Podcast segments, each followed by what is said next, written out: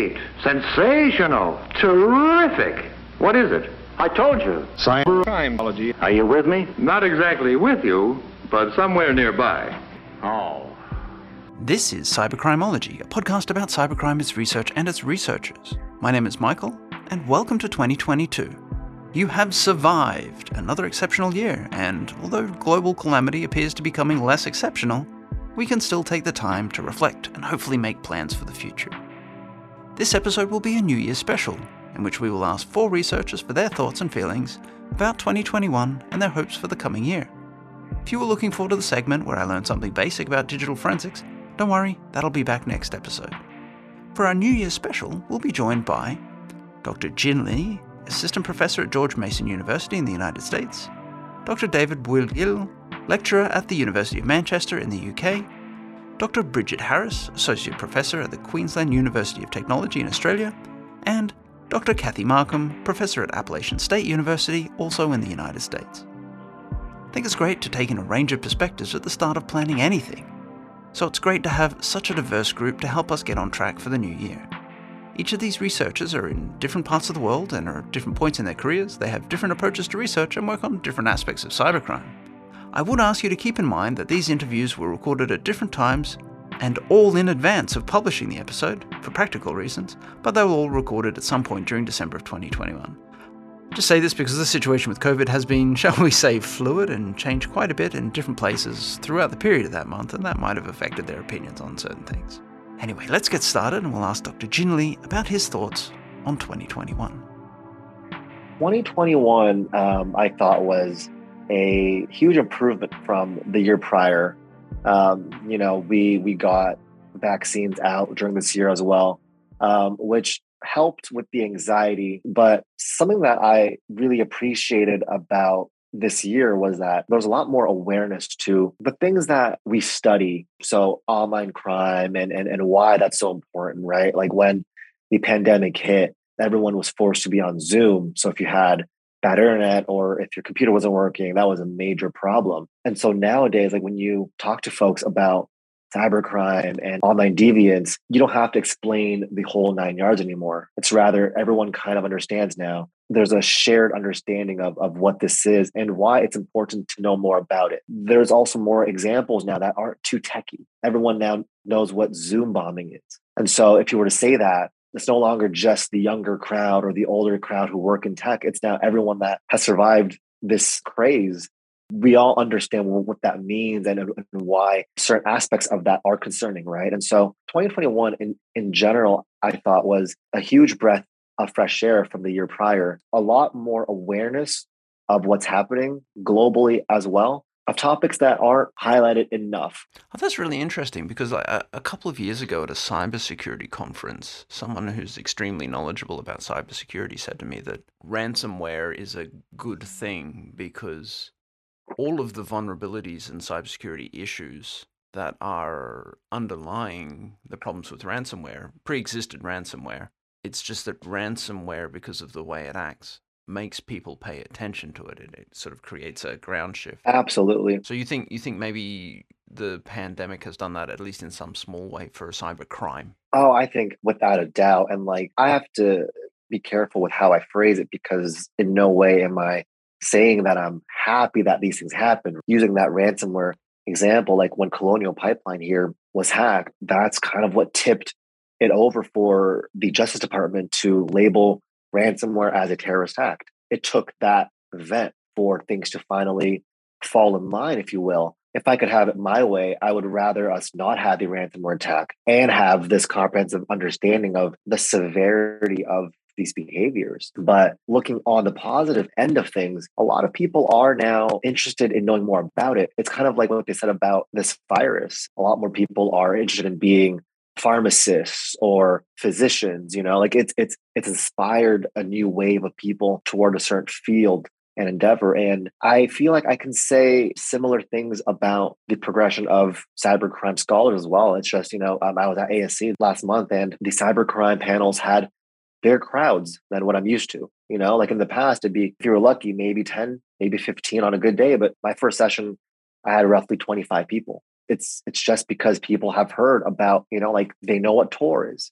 They know what cryptography is, and not just cryptocurrency, but what cryptography and encryption is writ large you know? They have experienced certain forms of social isolation because they were online you know? But in other senses they were able to use technology to their advantage despite being physically distanced from the world right? There's more awareness of the capabilities of technology for bad as well. So yeah there's just a wider sense of awareness from across the board.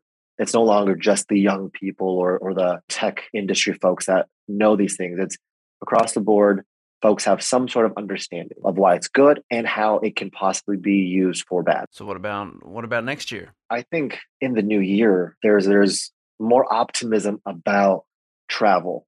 Since now we know more about the conditions that we have been facing over the past two years, people are taking active measures to keep safe while being able to engage in physical interactions, like like conferences, right? So I know that uh, at George Mason we have um, a center called the Center for um, Evidence Based Crime Policy, and it's hosted in DC, and they're having their first cybercrime panel there, but it's going to be an in person conference. And so there's more opportunities for that, but also for collaboration. And I think what we missed a lot because of the pandemic was the inability to network with people that you normally wouldn't. Like I could find people on Twitter or we could meet through other mediums, but there's just something organic about meeting someone at a panel that you didn't intend to meet, but through discussion and questions, you arrange a coffee, and, you know, and then that that leads to a grant or a paper. That's what I think I missed the most during the past two years of the pandemic. But I think looking forward, I'm very optimistic about how these conferences are going to be held such that you can be safe while still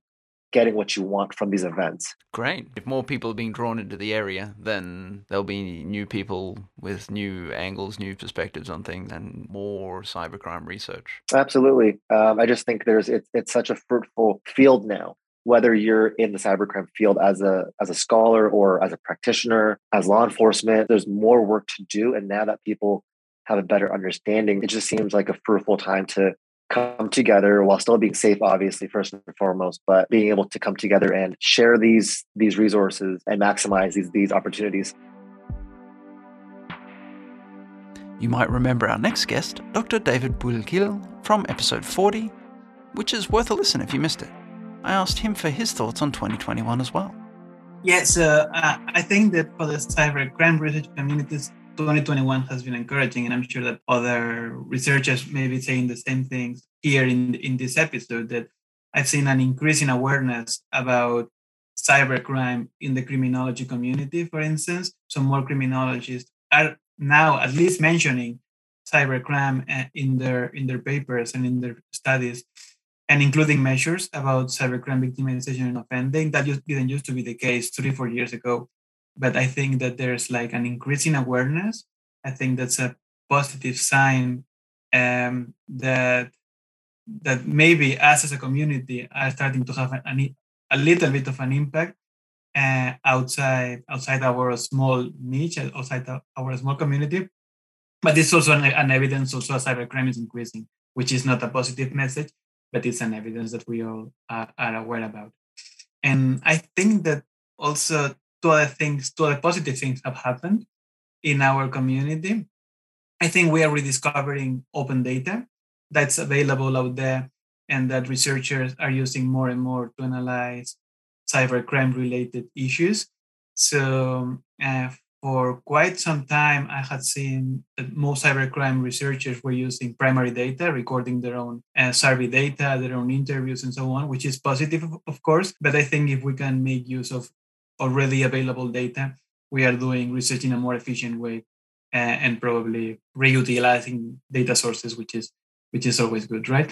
And also related to that, uh, I, I, see more and more researchers in our community making their data and their analytic codes open access, and so enabling anyone to access their their codes and replicate their studies. I think that's positive for science and positive for us and to continue growing yeah, following principles of transparency and yeah, and open data and open science. There's been a lot of talk about the importance of diversity in research and the bringing of different perspectives to things. I mean, just because somebody has already done some research using a data set doesn't mean that your perspective on that data isn't valuable. Yeah. So like, like I get I get your point. That's that's super important. That not only is that being made available, but people are are seeing that as a valid form of uh, of analysis and contribution. Yeah, absolutely.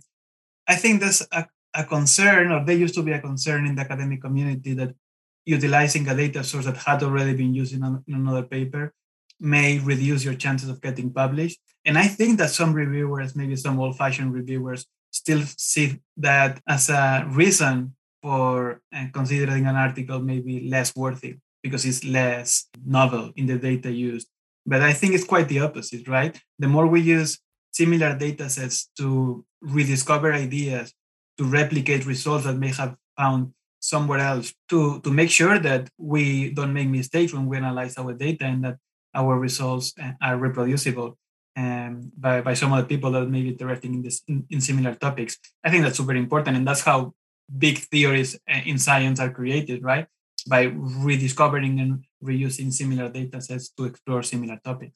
And how about for, for 2022? What, what's got you excited about 2022? I think the cybercrime community will continue growing. I think that and we still have some some challenges and and I think that the two main challenges that we have at the moment are increase our presence in top journals in, in our fields, not only in criminology, but we have people in other fields also working in, in cybercrime. I think that it's true that the number of papers about cybercrime offending of, victimization is increasing, but not necessarily in the top three journals that are like the flagship outlets in, in our discipline, right? I think we need to make an effort to to try to get there, but also we need to reach to those journals and so that they are they are aware that they are lacking this type of papers, this type of, of research. I think that's important. And the second part is having impacts in, in policy. I think that most countries are aware now that this is a real issue and they are implementing policies for, for prevention. I don't see that clearly that social sciences is having an impact on those on those policies, but I am somehow uh, hopeful as well. So recently there was this committee by the UN created to elaborate a new convention about the use of technologies for criminal purposes. And I am aware that some criminologists have been invited to join this, this convention at the core of the United Nations, right? So I think that we, uh, like the voice of our community, will be heard more and more in, in policy making as well.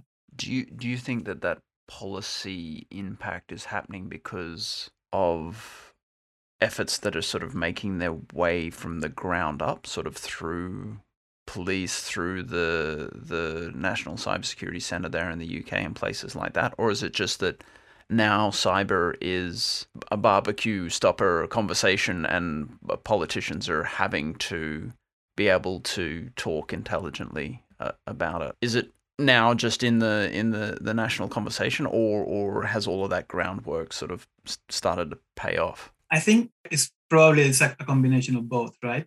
That policymakers are aware that they need to contact with uh, scholars to get insights about what research is being done in, in this domain and how the results from research can be used for policymaking. And also, it's easier for politicians to find those people because there's more people and uh, doing research in this in this area. So I think it's a, a combination of both, right? Like more people are doing research in these topics, and politicians maybe are, are more interested or are more open to receiving feedback yeah and inputs from scholars. Are you looking forward to attending conferences in person or do you think that you'll be judicious in which ones you go to and which ones you you go to online? I'm so much looking forward to face-to-face conferences. Like of course when it's safe again and when the health experts recommend us to travel and meet other the researchers again. I'm so much looking forward to, to that.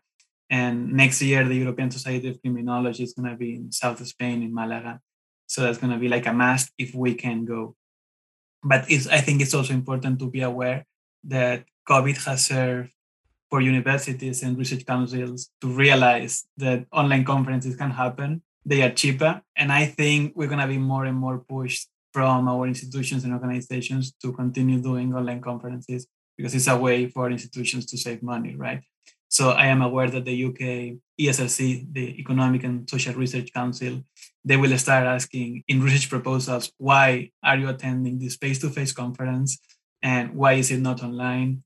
could you attend online? So that it will be cheaper for you know for everyone, for your institution, for for the research council to to to facilitate your participation. So I think that COVID has had this an unintended consequence of making um, yeah making institutions realize that they can save money uh, in conferences. So it's going to be more and more difficult, I think, to travel. But we need to keep pushing for it. At least one conference a year, I think it's fine. I th- I think at least in terms of cybercrime, there probably wasn't enough venues. So I hope that it becomes all of the offline conferences that had been established, plus the online conferences that have grown. So I can't work out how to make hybrid conferences work in a way that doesn't prioritize either the people in person or the people online and, and leave one group feeling that they're getting a lesser experience. But I, I, I hope that we get to a place where we have the same number of offline conferences and then an additional set of online conferences that are smaller and more targeted. Yeah, and from my side, as soon as I can, as soon as we are allowed to, I need to attend my first cybercrime conference, like specifically cybercrime conference. I have attended workshops and seminars and working groups in big big conferences, but never a cybercrime conference. So I'm looking forward to that also and meet other. Have you been to an in-person conference since the pandemic? I attended a seminar in London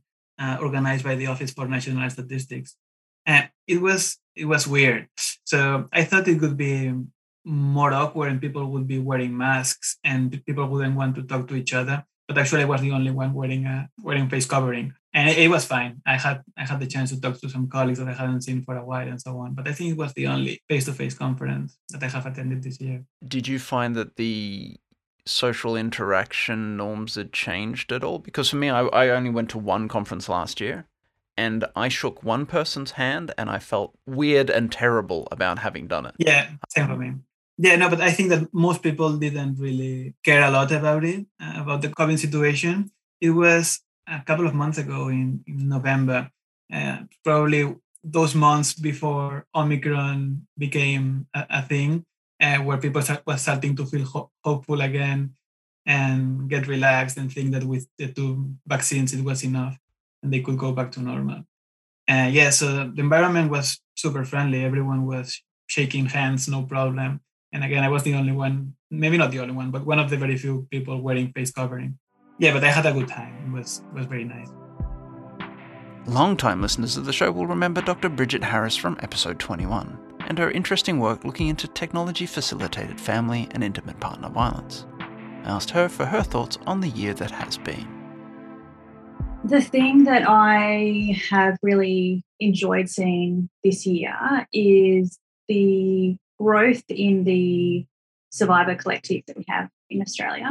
Uh, so they've always been there, but I think are much more present. So they've got some really good online spaces, Twitter and Facebook, for instance.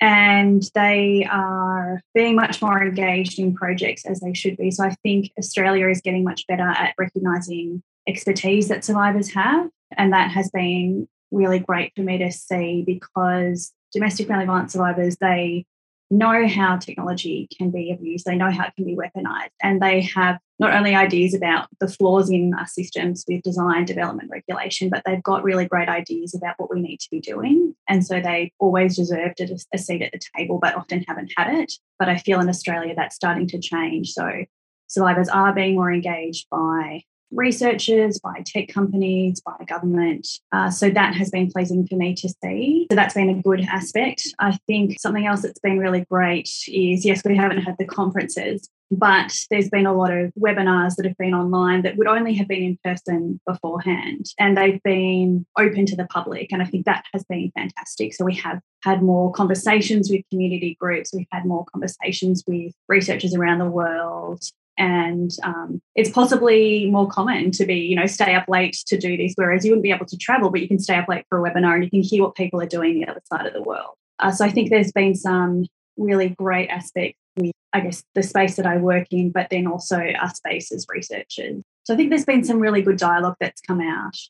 It's probably amplified a lot of the potentials of technology and then also some of the pitfalls. So I think maybe we're getting more reflective about technologies uh, and the spaces technology has in our lives. So it's been it's been positive in that way. There's been lots of horrible things with COVID, but there've been some some positive changes I think that have come out the way we've navigated that. Do you think the increased emphasis on technology just generally has uh, helped emphasize domestic violence and a technological aspect in its own right rather than just an ancillary of a problem?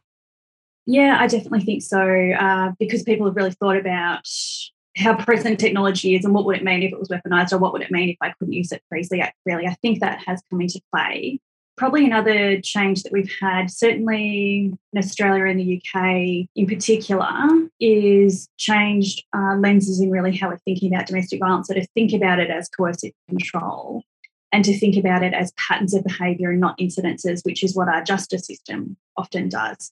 And that's largely been because we've been looking at, you know, do we change the way we legislate around uh, domestic violence? And we've been looking at a coercive control lens in both the UK and, um, and Australia. So I think that's been a bit of the change too. People have gone, okay, well, technology is just another tool, and there are all these different tools that perpetrators use. Uh, so I think both of those things have been happening, and I and there there has been some shift in the tech industry too to really think much more about uh, the ways tech is being weaponized. There's a long way to go there, but the tech industry is changing. But in part, that's because there are a lot of really great advocates and researchers that have joined some of the really big social media platforms. Uh, so there's been a few a few things that have been happening there, but I'd really credit it a lot to yeah some fantastic advocates and researchers that are joining the platforms and sort of saying, well, this is problematic. We need to think about how we do this. We need to engage with these groups. Uh, so probably all of those things a bit of the change in technology in our lives, thinking about how we frame and legislate around domestic violence, and then yes, a bit of change in the tech industry. So 2022, what are your what are your hopes and dreams, or, or at least expectations for 2022?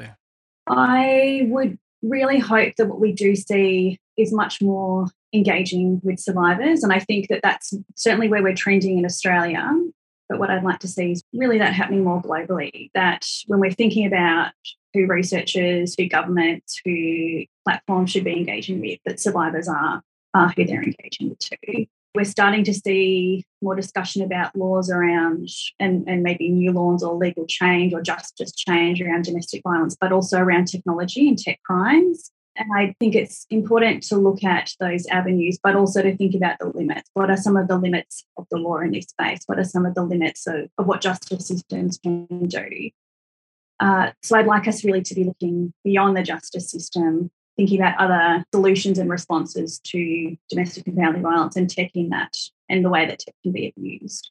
I would hope that we really continue being accessible with our research and thinking about the ways that we can present publicly, the way that we can share information through technologies, and so that there is much better knowledge sharing, there is much better engagement. And there's no reason we can't continue that. We've looked at really a lot of different platforms and pathways with COVID, and there's no there's no reason we can't and we shouldn't continue to do that. Finally, we speak with Dr. Kathy Marcum, who helped us learn about cybercrime theory way back in episode 11. I asked her for her thoughts on 2021.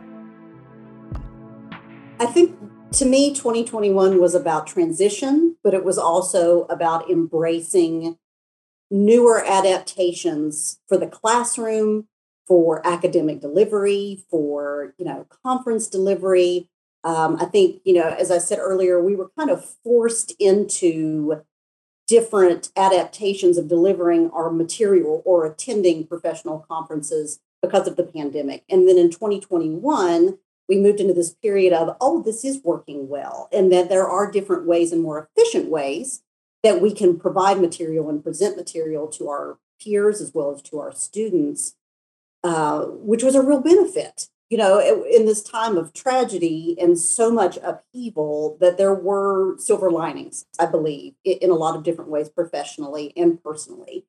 And to me, really the highlight was attending the Southern Criminal Justice Association conference in, in September. Not only because that organization is very important to me and I look forward to it every year, but it was the first back in person academic conference that we had.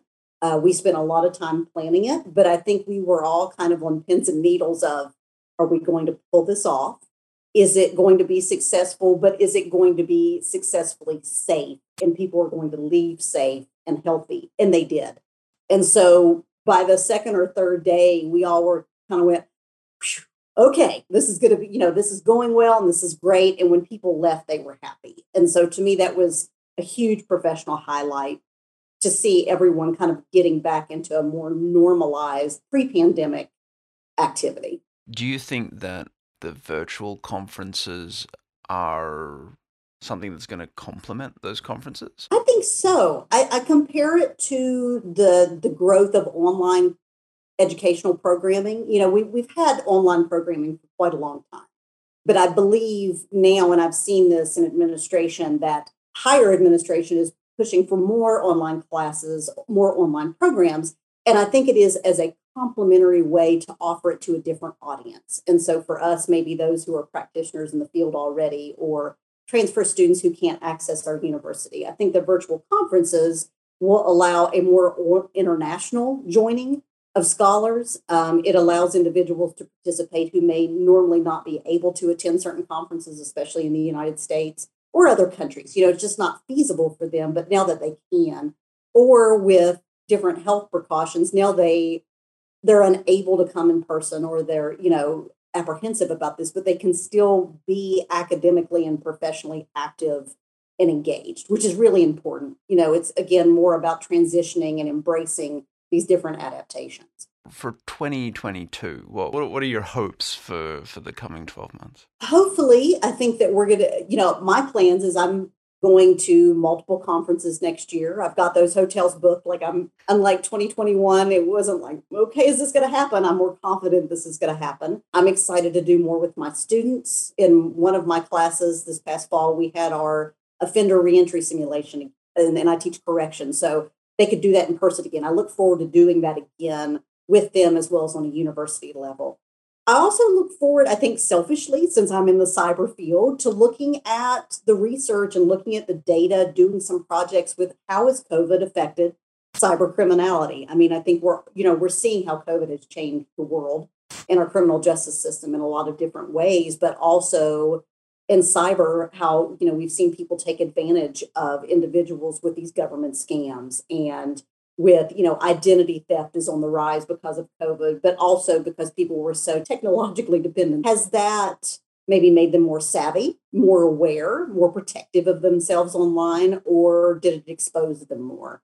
So i'm really excited for the field for you know my colleagues and myself to delve into that and to see what kind of programming we can produce maybe how we can use this to better educate ourselves as a society as a whole. Um, i just think it's an exciting time that we're going to see a lot of different movement academically, professionally. We're going to see, I think, a lot of employment opportunities open up that weren't there before simply because of the reliance on technology. So 2022, I think, is going to be a good year. I'm, I'm very hopeful for a happy, healthy 2022. I've heard the word hybrid a lot more in the last couple of years. Do you think that cyber is going to become much more integrated into a, new normal? When the pandemic happened, we had a wide range of hybrid options, and including the term HyFlex, which was you're teaching a class in person and you're teaching it online at the same time, and you know, which was a lot of extra.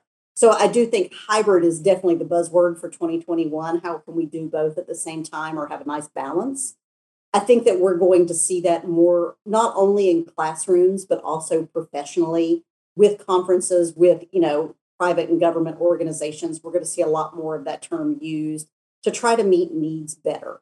Um, as I said earlier, to have people on a more international spectrum. Um, in June of 2021, my colleague, uh, Dr. Kyung-Shick Choi from Boston University, put on the first White Hat Conference, and it was fantastic and it i mean there were people all around the world who attended and he's going to do it again. Their their organization is going to expand with that. But I, I see that becoming a hybrid experience. I see in person i see you know asc acjs i see a lot of you know those organizations in sociology so many of us in the field trying to bring that in so, so we can offer and be flexible and again embrace. Embrace the technology embrace the change for the better. That makes me think of something. I mean you said flex work and balance in there.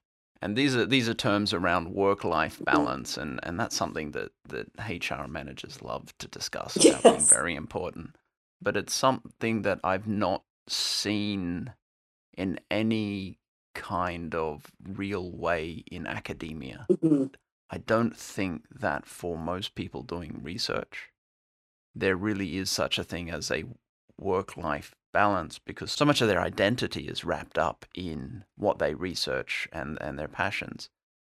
Do you think this is an opportunity for people to negotiate a way of working that is healthier, like mentally healthier, or, or or are we going to get sucked into a position where it's impossible to turn off? I think both. I think you've you know kind of hit the nail on the head with both. In graduate school, for instance, we are ingrained to say yes all the time. You know, yes to projects, yes to committees. We're trying to build our vita, trying to get tenure, we're trying to get the promotion, you know, all these different things. And so for many of us, it is a personal struggle. And I, you know, speak from experience to turn that off and to dial it down.